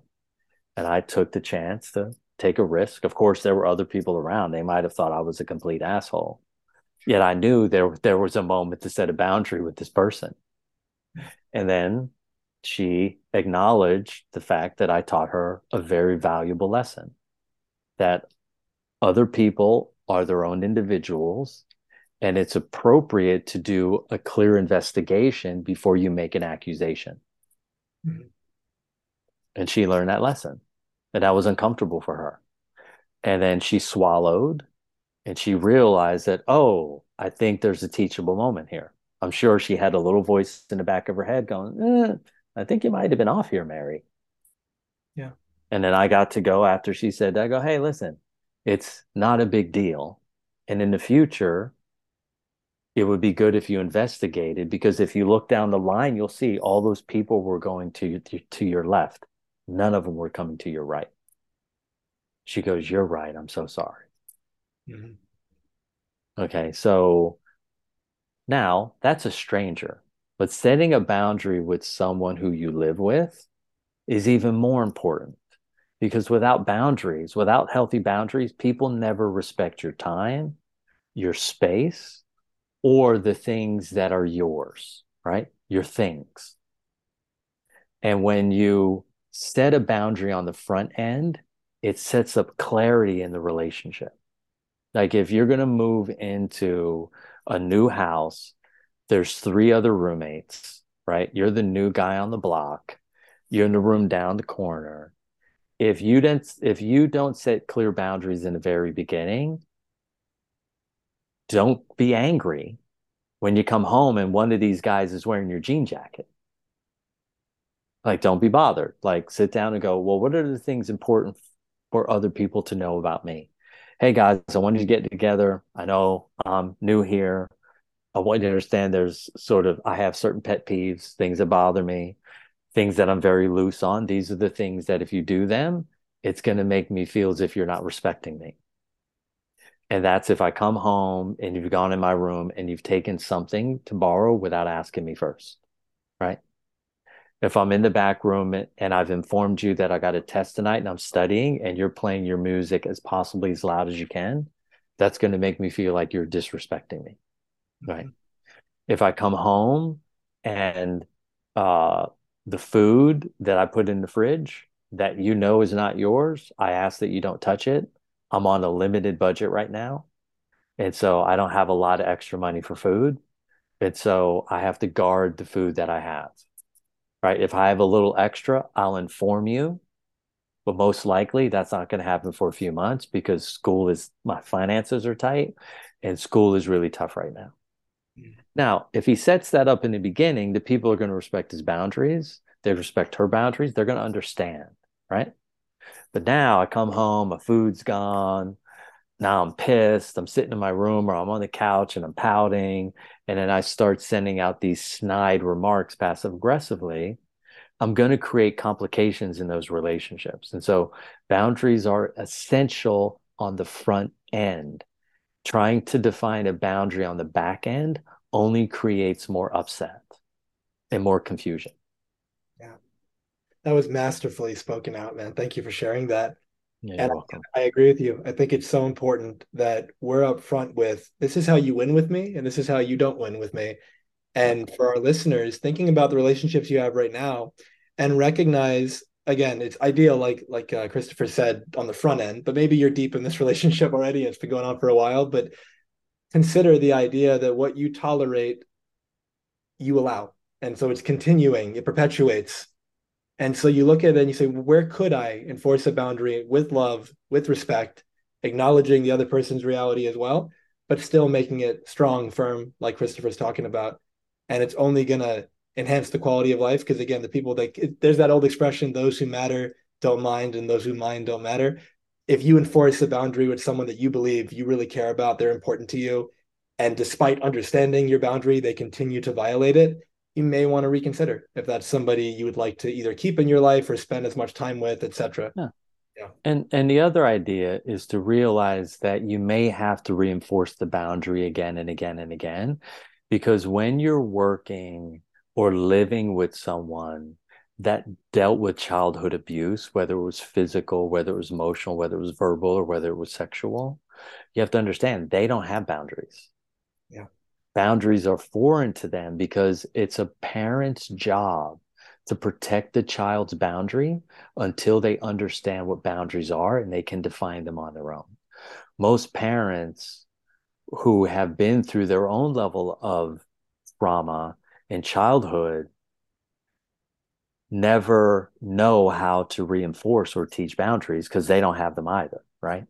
And so if you have a friend or a loved one uh, or a partner uh, in business or a romantic relationship, and you've stated the boundary and yet the person breaks the boundary again, you have to understand that they have no sense of boundaries and you have to teach them what boundaries are. And relationships that are important to you are worthy of that time and that effort because a healthy brain, this is a healthy brain. When I say healthy brain, I mean a brain that has never been on alcohol, nicotine, caffeine, refined sugars, recreational drugs, or pharmaceutical drugs. That's a healthy brain. Okay. A healthy brain needs to hear things 9 to 32 times in order to grok a new concept. That's 9 to 32. So thinking that you're going to state a boundary one time on the first day you move in with these guys is not is not you have to remind them again and again. And then one day eventually she'll say to you oh you'll start out with hey guys remember i'm in school i'm putting some food in the fridge right? They go i know you're in school you don't have a lot of money you're stressed around food we got it and now they reflected back to you that they get the boundary. And so you may or, or it would be the prudent action to take would be to repeat the boundary again and again and again until they finally say, dude, we got it. When you're studying, please keep the music low. We we understand you're an auditory learner and your hearing's very sensitive. Okay, cool. Mm, wonderful. Can you speak to the importance of authentic self expression? I know that's such a crucial aspect of how you show up in the world and the work that you do. I mean, um, here's the thing those who are inauthentically self expressed are hooked on nicotine, caffeine, refined sugars, alcohol, recreational drugs, and pharmaceutical drugs. Why? Because authentic self expression comes through the stomach, right? What's the organ that's the most expressed if it doesn't like something that you put into it? The stomach. The stomach's like, oh, yeah. I don't like that at all, right? And uh, authentic self expression has very little to do with clear communication. It's about saying what you feel in that moment without feeling the need to rescue other people from having bad feelings about you and so, in order to be authentically self expressed, you have to first fire your body from rescuing other people from having bad feelings about you. And that will then give the, you the freedom to say what must be said. But as long as you're rescuing other people from having bad feelings about you, you'll never feel confident enough to be authentically self expressed. Mm. And so, how do you do that? You know, that's the question, right? And um, what you would do is you would lay in bed at night and you would say this nine times Body, fire yourself from rescuing others from having bad feelings about me. And you would say that nine times every night right before you fall asleep for six months. And then you're going to get into a situation where you would have never spoken up and you're going to free flow and speak up. And afterwards, you're going to go, wow, that was so weird. I can't believe I said all that. And the payoff will be you'll be able to be authentically self expressed because we humans become, I, you, we become manipulatable around our need and desire for recognition, positive recognition from others. And so most of us are unwilling to take a risk to ruin the potential that we could get positive recognition because we've been taught that positive recognition validates us that we have value, right? And a lot of coaches that you work with, one of my coaches, His name is Rich Litvin. Um, I wrote a book, and in the book, one of my buddies is mentioned. His name's Jeff Hicks. He's former U.S. Navy SEAL, and then Jeff wrote a scathing, right, Amazon review of the book. I was complimenting him. He took my compliment in a completely different direction because he doesn't understand the concepts within traditional Chinese medicine. And his insecurities got brushed up against, and then he went on the attack. And I could have called Amazon and had them take that down because what he wrote was inappropriate and it wasn't based on the review of the book. It was based on his character assumption about me. And so I called him. I go, look, man, he wrote this. It's this is I don't know what I should do here. And he goes, leave it, man. He goes, did you write the book? Were you honest with what you wrote? I wrote, yeah. He goes, that's his problem. And I thought that. I thought, yeah, but I care about Jeff. Right? He's my buddy. We've been friends since I'm 20 years old. Right? I and he goes, look, you were authentically self-expressed. Why do you want to backtrack now? You know you've made it when people are pissed off with what you've said. And I went, oh, okay. And then the next week, one of my teachers gave me like one star, okay, on my book on Amazon reviews. And he didn't put his name, of course, because he's a coward.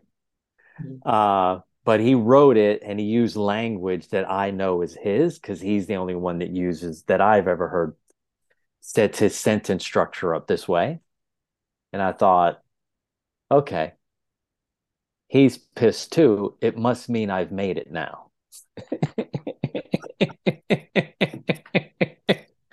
and so I've left them there. And now I'm happy for people to read those things because guess what? Are we here to please everyone? No. Are we here to be authentically self expressed? Yes. Mm. And if you ruffle feathers, great if they respond in a way that feels objectionable or disrespectful, it lets you know how much you made them feel. Mm. And they have to deal with those feelings on their own. It reminds me of, I think it was an Aristotle quote, but it's something paraphrasing it. The only way to not upset anybody is to think, say, and do nothing significant. yes. So authentic self-expression is essential in order to build a powerful life. Because mm. without that, you're going along with everything that's going on on the outside, and yet you're arguing with everyone on the inside. I remember I, I, I went to this course once, and the guy started a class. So he goes, "Look, I'm going to say a lot of things that are against your belief system. What I ask is that you take a breath and a half step back and you consider that the possibility of what I'm saying has value. And what I mean by that is please do not sit in the back of the class arguing with me inside of your head. Because if you spend that time doing that, you're going to miss out on the opportunity of what you paid for. You paid to come here for me to teach you what I know. Why sit back there arguing inside of your own head? If you got something to say, raise your hand and express yourself. I thought, that's genius. Yeah, that's genius.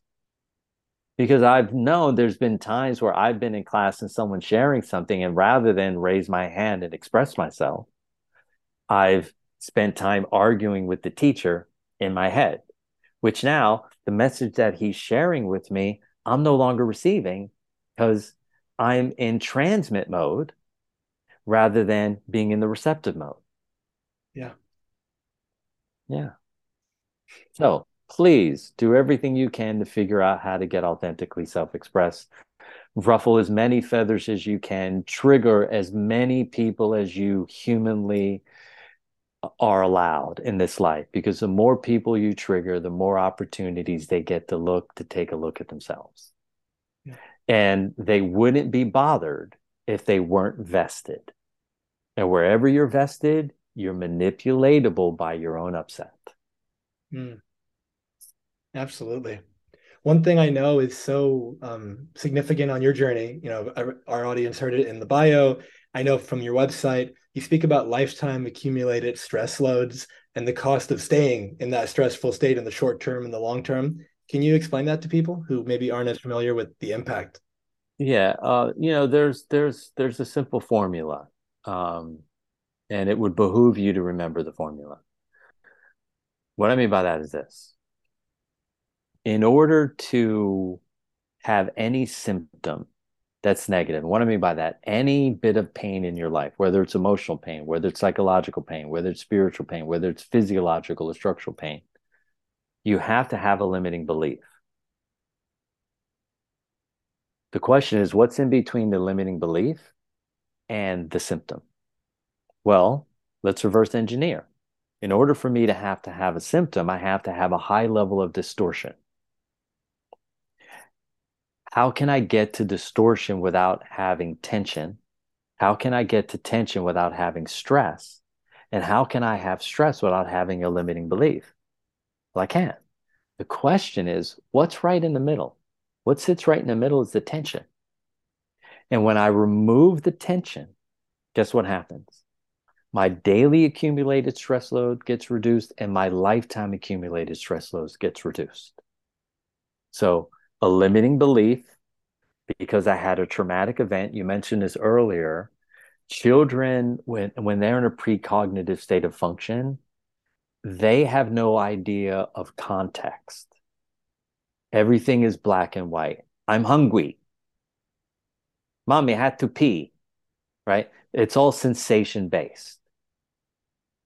Their sense of analysis is way, way, way too low. So they have a traumatic experience.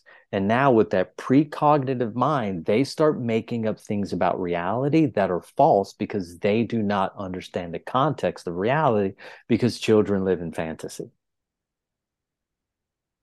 And now they made up these limiting beliefs about reality and they are hired and required to act these out.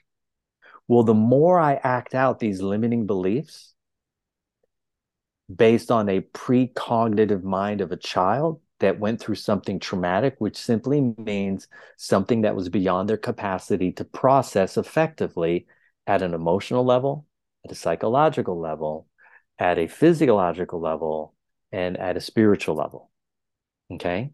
So now they're unable to process this because they're stuck in a precognitive state of function, understanding zero context. They make up a limiting belief. Now they project that, that limiting belief on everything around them. Because if they don't, you know what's going to happen? They're going to end up back in the same traumatic experience. So what do they do? They create a winning strategy. And maybe the child's winning strategy is whenever dad is home, I walk on my tiptoes so he doesn't hear me. Right? Whenever I sense that mom is emotionally upset, you know what I do instead? I get really quiet and I play in the corner furthest away from her. Right? And now, guess what happens? That limiting belief that I created becomes my winning strategy for avoiding punishment, rejection, humiliation, discomfort, violence and the potential for death. So now I keep employing this strategy. Well, every time I employ that strategy, because that strategy is not me, my nervous system starts to view my strategy as me. Now I'm building a false identity. That false identity, every time I engage it, it creates more uh, nervous system stress because it's got me trapped in an inappropriate stress state, which is fight or flight. So now I'm in this stress state. I'm doing everything that I can to avoid punishment, rejection, humiliation, violence, and discomfort through the projection of this limiting belief and this false strategy. And the more I implement that strategy, the more stress I receive. The more stress I receive, the more tension I build. The more tension I build, the more distortion it creates. The higher the the higher the state of distortion that I have, the more chronic the symptom becomes. So instead of having a headache once every three months, I got one once every six weeks. Then I got one every month. Then I got one every week. Now I have a migraine, you know, three days in a row. And it builds on itself. But if you look at it and you reverse engineer it and you follow it all the way back to its root, you're going to find a precognitive strategy created by a child. Yeah. And so our daily accumulated stress load is directly impacted by those limiting beliefs of that child. And the proof is in the symptoms that we're dealing with, right? Toenail fungus, um, poor vision, poor sleep, poor smell, poor hearing, right? Structural discomfort at my neck, my hip, my wrist, my fingers, arthritis, like uh, anything that is outside of being absolute health and wellness is a symptom. And every bit of it is informing us that one, our lifetime accumulated stress load is too high, and our daily accumulated stress load is too high. And your daily accumulated stress load is every bit of stress that you take in in a 24 hour period that is no longer absolved by your sleep. So your sleep is your restore, repair, and recovery rate. If my sleep is ineffective, which it will be when your lifetime accumulated stress load is high, my daily accumulated stress load gets high. So, what's the prudent thing to do? And I use this word prudent a lot because it implies action. The prudent thing to do is to take heartfelt action to your own benefit and reduce your daily accumulated stress load and your lifetime accumulated stress load by simply removing the inherent levels of tension that are trapped in your muscles and your fascia. Yeah. I've had uh I think I might have shared this. I definitely I shared this on the podcast and uh some previous episodes. We've had some body workers on here. And I owe in my own medical training, there was a class that we took, and for a while we were learning about physical manipulation, kind of the, the adjustments and all the trigger points and everything. And I remember having somebody work on me and they were working on the psoas muscle and they did a trigger point on it. And I'd never experienced anything like this before. They hit the trigger point. It was like, ooh, there's a little bit of like a feeling there. They let go and they go, Are you okay? And I say, Yeah. And then I just start laughing and crying for the same at the same time for about 25 minutes. Yeah. Everyone in the room is laughing with me. I'm glowing by the end of it. Yeah. And the doctor who was teaching the class said, I've only ever seen that a couple of times. You just had a massive emotional release.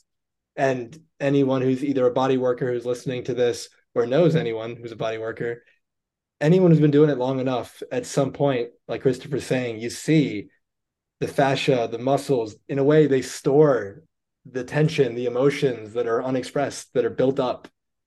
And it's an incredible feeling when they get released. And hopefully, it doesn't need to get to a space where you've built it up so much that you have the volcano erupt. And like Christopher said, but what can you do every day to minimize that and just yeah. you know, allow yourself to heal? Yeah. Yeah. It's interesting the words that you use. You had an emotional release and simultaneously a psychological integration. So your heart let go of all of the excessive heat and cold, and your kidneys simultaneously let go of all of the excessive cold. Mm. And that's what's created the vacillating between uh, crying and laughing. Yeah, I've had that experience. It's the most amazing thing in the world. That's so cool because you're the first person who's explained it like that with the with the TCM background. That's wonderful. Yeah, yeah, yeah. yeah that's the key, right? Every organ has its way of integrating. It gives you a sign. The pericardium, when it integrates, the person heaves, cries. When the heart reintegrates, it sobs. When the kidneys integrate, the person laughs. When the liver integrates, the person sighs. Okay. Um, when the colon is reintegrating, the person passes gas. When the lungs are reintegrating, the person coughs, right? Because the body has to have a way of letting go, and each organ has its own ex- own pathway through which it expresses through a very specific sense organ. Mm. Okay. Some people I do the same thing to, and they're literally on the ground yawning for three hours straight. And I mean three hours straight. The second a yawn is done, the next one starts. Wow. And it's, you know, once you understand how the body really works and you get it to let go of these emotional stressors and simultaneously integrate back into a high state of function, you can help anyone and everyone you've ever met get free. Right. Yeah, that's wonderful. So, as we begin to wrap up, Christopher, if our conversation today was your last opportunity to share your message with the world, what would you want to make sure people know? Um, whatever's in your body is in your life. Meaning, if you have a symptom in your body, which everyone does at some level, there's a place in your body where you're fractured and fragmented. And if you resolve that place in your body where you're fractured and fragmented, that aspect of your life when you're where you're inner deficient or insecure or fearful or unsuccessful, you'll have the exact opposite experience. You'll start to experience success in the places where you're inner deficient, insecure, fearful, and have limiting beliefs. And so the body is the storehouse of all of your unresolved emotions. And simultaneously, it is the greatest teacher that you'll ever have because it's willing to tell you every day that something is wrong. And the way that it does that is by giving you a symptom. And that symptom, if you reverse engineer it, you'll take it back to a part of your life where you had an experience that was beyond your capacity to unresolve. I mean, to process emotionally this traumatic experience. And guess what? You'll get free of it. Yeah. Yeah. Whatever's in your body is in your life. There's no way around it. Yeah. It's cool too, because it's like a everyone gets to be their own Sherlock Holmes. yes. Yeah. Yes. It's, it's awesome. Yeah. It's awesome. It's awesome. And so, so, what is it currently that you're either working on or working towards that's exciting? Yeah. Well, what's exciting me now, right? Uh, I figured out a way to remove um, all of the tension out of the erector spinae. Mm-hmm. And I mm. spent like a year and a half focus on creating a system to do that. And it's absolutely flawless. The challenge is once you remove all that tension out of the erector spinae, one of your glutes, right? And when I say your glutes, I mean your six outward rotators, minimus, maximus, and medius. Uh, one side, left side or right side, is going to be severely short and tight. And so now I'm dealing with like working on that glute, waking up the next day and going, there was very little change for all that effort that I put in. And I realize I'm at this place where once I resolve that and that comes back into alignment, suddenly my left glute instead of my right glute is going to be severely tight or my left adductor is and i'm going to be able to unwind and put back into balance my whole pelvic floor mm. and that for me is really exciting because it's it's as you start unraveling a body you start realizing the more layers of the onion that i peel back the deeper i go into some level of emotional, psychological, spiritual, and physiological and structural distortion. And as I remove those, then what happens is I get access to more light, more love, more consciousness, and more energy. And so, yes, it's very difficult to get up and want to feel pain, right? To want to move through the middle of that. And I'm very excited because it took me 21 years to get to the place where I no longer felt tension in my right adductor. I had no idea when I woke up the next morning, all of it was going to be in my right glute. Hmm. And once I get that out, I know I'm going to experience another level of freedom at an emotional level, at a psychological level, at a spiritual level, at an energetic level, at a structural level that I never felt before. And so my relationship with gravity is going to change. My relationship with money is going to change. My relationship with sexuality is going to grow and expand. My relationship with spirit, with God, with religion is going to shift. Everything is going to be directly impacted because everything begins with the gallbladder and the glutes, and the glutes are all about decision making. I know I'm going to become a brilliant decision maker because of this. Hmm. so um, so I'm I'm ready to put in the effort and the energy and go through the discomfort. Yeah. Yeah. One thing I feel like is a great way to wrap up, you know, for our listeners, regardless of how old you are, you know, you have a lifetime of accumulation of distortion of all of these things. And to be gentle with yourself and gracious with yourself as you go on your journey of of integration of healing and whether you're doing that on your own whether you're working with a practitioner such as christopher coming from that space of you know i'm going to be gentle i'm going to just go on this journey of healing and i'm going to just love myself through it and i'm not going to time it know maybe it yeah. took 10 20 30 40 years to get to where you are yep. now doesn't mean yep. it take 40 to undo but it's not going to take an hour. so let's begin yeah. to. Yeah, yeah, because think about it. It took 14 generations of epigenetics in order to create it. Mm. Right. So to to be realistic, it's easy to resolve a symptom. Anyone can do that. To be willing to put in the time to create permanent change forever, that's a different kind of commitment. Yeah. And if you're willing to make that commitment, like I always told myself, this is a 30 year plan. I'm on year 22, right? I got eight more years of chop wood, carry water to get to the level of freedom that I am here to impart as a gift to humanity. Right? Because I know that and I'm committed to it, I understand that, hey, as I peel back these layers, more stuff is coming to the surface. Mm-hmm. And the deeper I go, the more painful it is, which is a wild thing. And I the thing I love about myself is I'm willing to be consistent and I'm willing to invite other people into my story to help me resolve these things. Yeah. And it takes a lot of courage. And it's the opposite of what I was when I began this journey. Mm-hmm. Yeah. Yeah, that's so so wonderful. Our conversation went full circle, which is yeah. brilliant. Um, how can our listeners best connect with you, reach out if they'd love to work with you? What's the best way to do that? The best way to do that is to go to truebodyintelligence.com and order my book. It's on audio. Called Free for Life, a U.S. Navy SEAL's unique journey to inner freedom and outer peace. And when you're done, send an email to support at truebodyintelligence.com. Christina will get a hold of you. She'll send you a one sheet and she'll set us up on a connection call.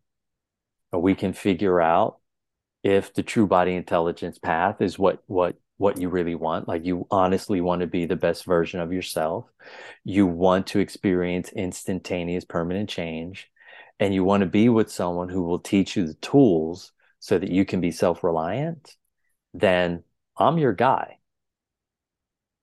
And you punch in truebodyintelligence.com and we get started. Yeah. Yeah. And I'll have the link in the show notes for that. And for our listeners, if you enjoyed our conversation today, would mean a lot. If you left a review, it really helps the algorithm, it helps other people, you know, understand what it is we're doing here. And even if it's uh in Christopher's story, the one star you hated it, you know, yeah, yeah. You know? and, and then so uh, that would definitely mean a lot. So please do that. And Christopher, any closing remarks, anything you'd like to say before we wrap up?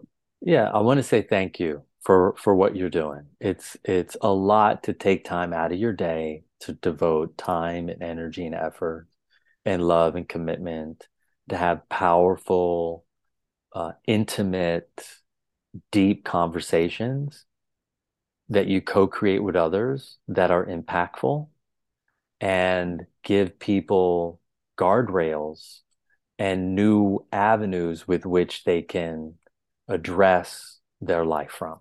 It's a big deal. So I want to thank you for doing what you're doing. Thank you very much. I I, I received that fully. I appreciate it. Uh, thank you for taking the time, the, your energy, your attention to be here. and for sharing so much of your wisdom. You know, like we said in the beginning, if one person benefits, I benefited from it. so, and I hope I, am sure everyone listening. I, I, already know a handful of people that are going to listen to this that are going to go crazy. They're going to love you. Okay, um, wonderful. For all of our listeners, thank you for being here. Yeah, like yeah, we need you, right? The world needs people who are willing to go yeah, Friends. Do I really watch Friends or do I want to learn about something that could benefit me and my family and my my community? Yeah, I, think I'll do that instead. Yeah, we need people like you to take heartfelt action to your own benefit because that's what makes the world a better place. Mm, absolutely. Just like I said in the beginning, you know, my life's work is to help leaders, champions, and high performers to experience more happiness, peace, and fulfillment as they create an extraordinary life without regret. If you'd like to have a conversation, see if or how I can support you on your journey, you can book that at jamilsayegh.com. And if you're looking, obviously, you're wherever you're listening to this, the podcast is here. There's plenty of other episodes, a lot of magical conversations. I strongly encourage you to check into. And I've been putting content on social media since 2015, I believe. There's about 900 or so videos, blogs, all these things. You can find them on Instagram at Dr. Jamil Sayegh, at Dr. Jamil Sayegh, and on Facebook and LinkedIn, just at Jamil Sayegh. All free. Enjoy it. I know it'll help you on your journey. And in in uh, in closing, I call the podcast "Transformation Starts Today" because I have found that most people's favorite day to change their life is tomorrow, and that's why they stay stuck. Mm. You can be different. You can reflect on what Christopher and I have discussed today and all the nuggets of gold that he shared and you can act on them. Remembering we've both said at various times, you're the one, and we need you. And if you can apply, apply, apply, apply, listen to this more than once, share it far and wide, your life will transform before your very eyes. Sending you all so much love, wishing you the best on your journey. Take care. Take care, everyone. Bye bye. Thank you for being with us today. If this conversation served you, it would mean a lot if you left a review and shared this with anyone who may benefit. An extraordinary life without regret is available to you now. Choose it. It's your time.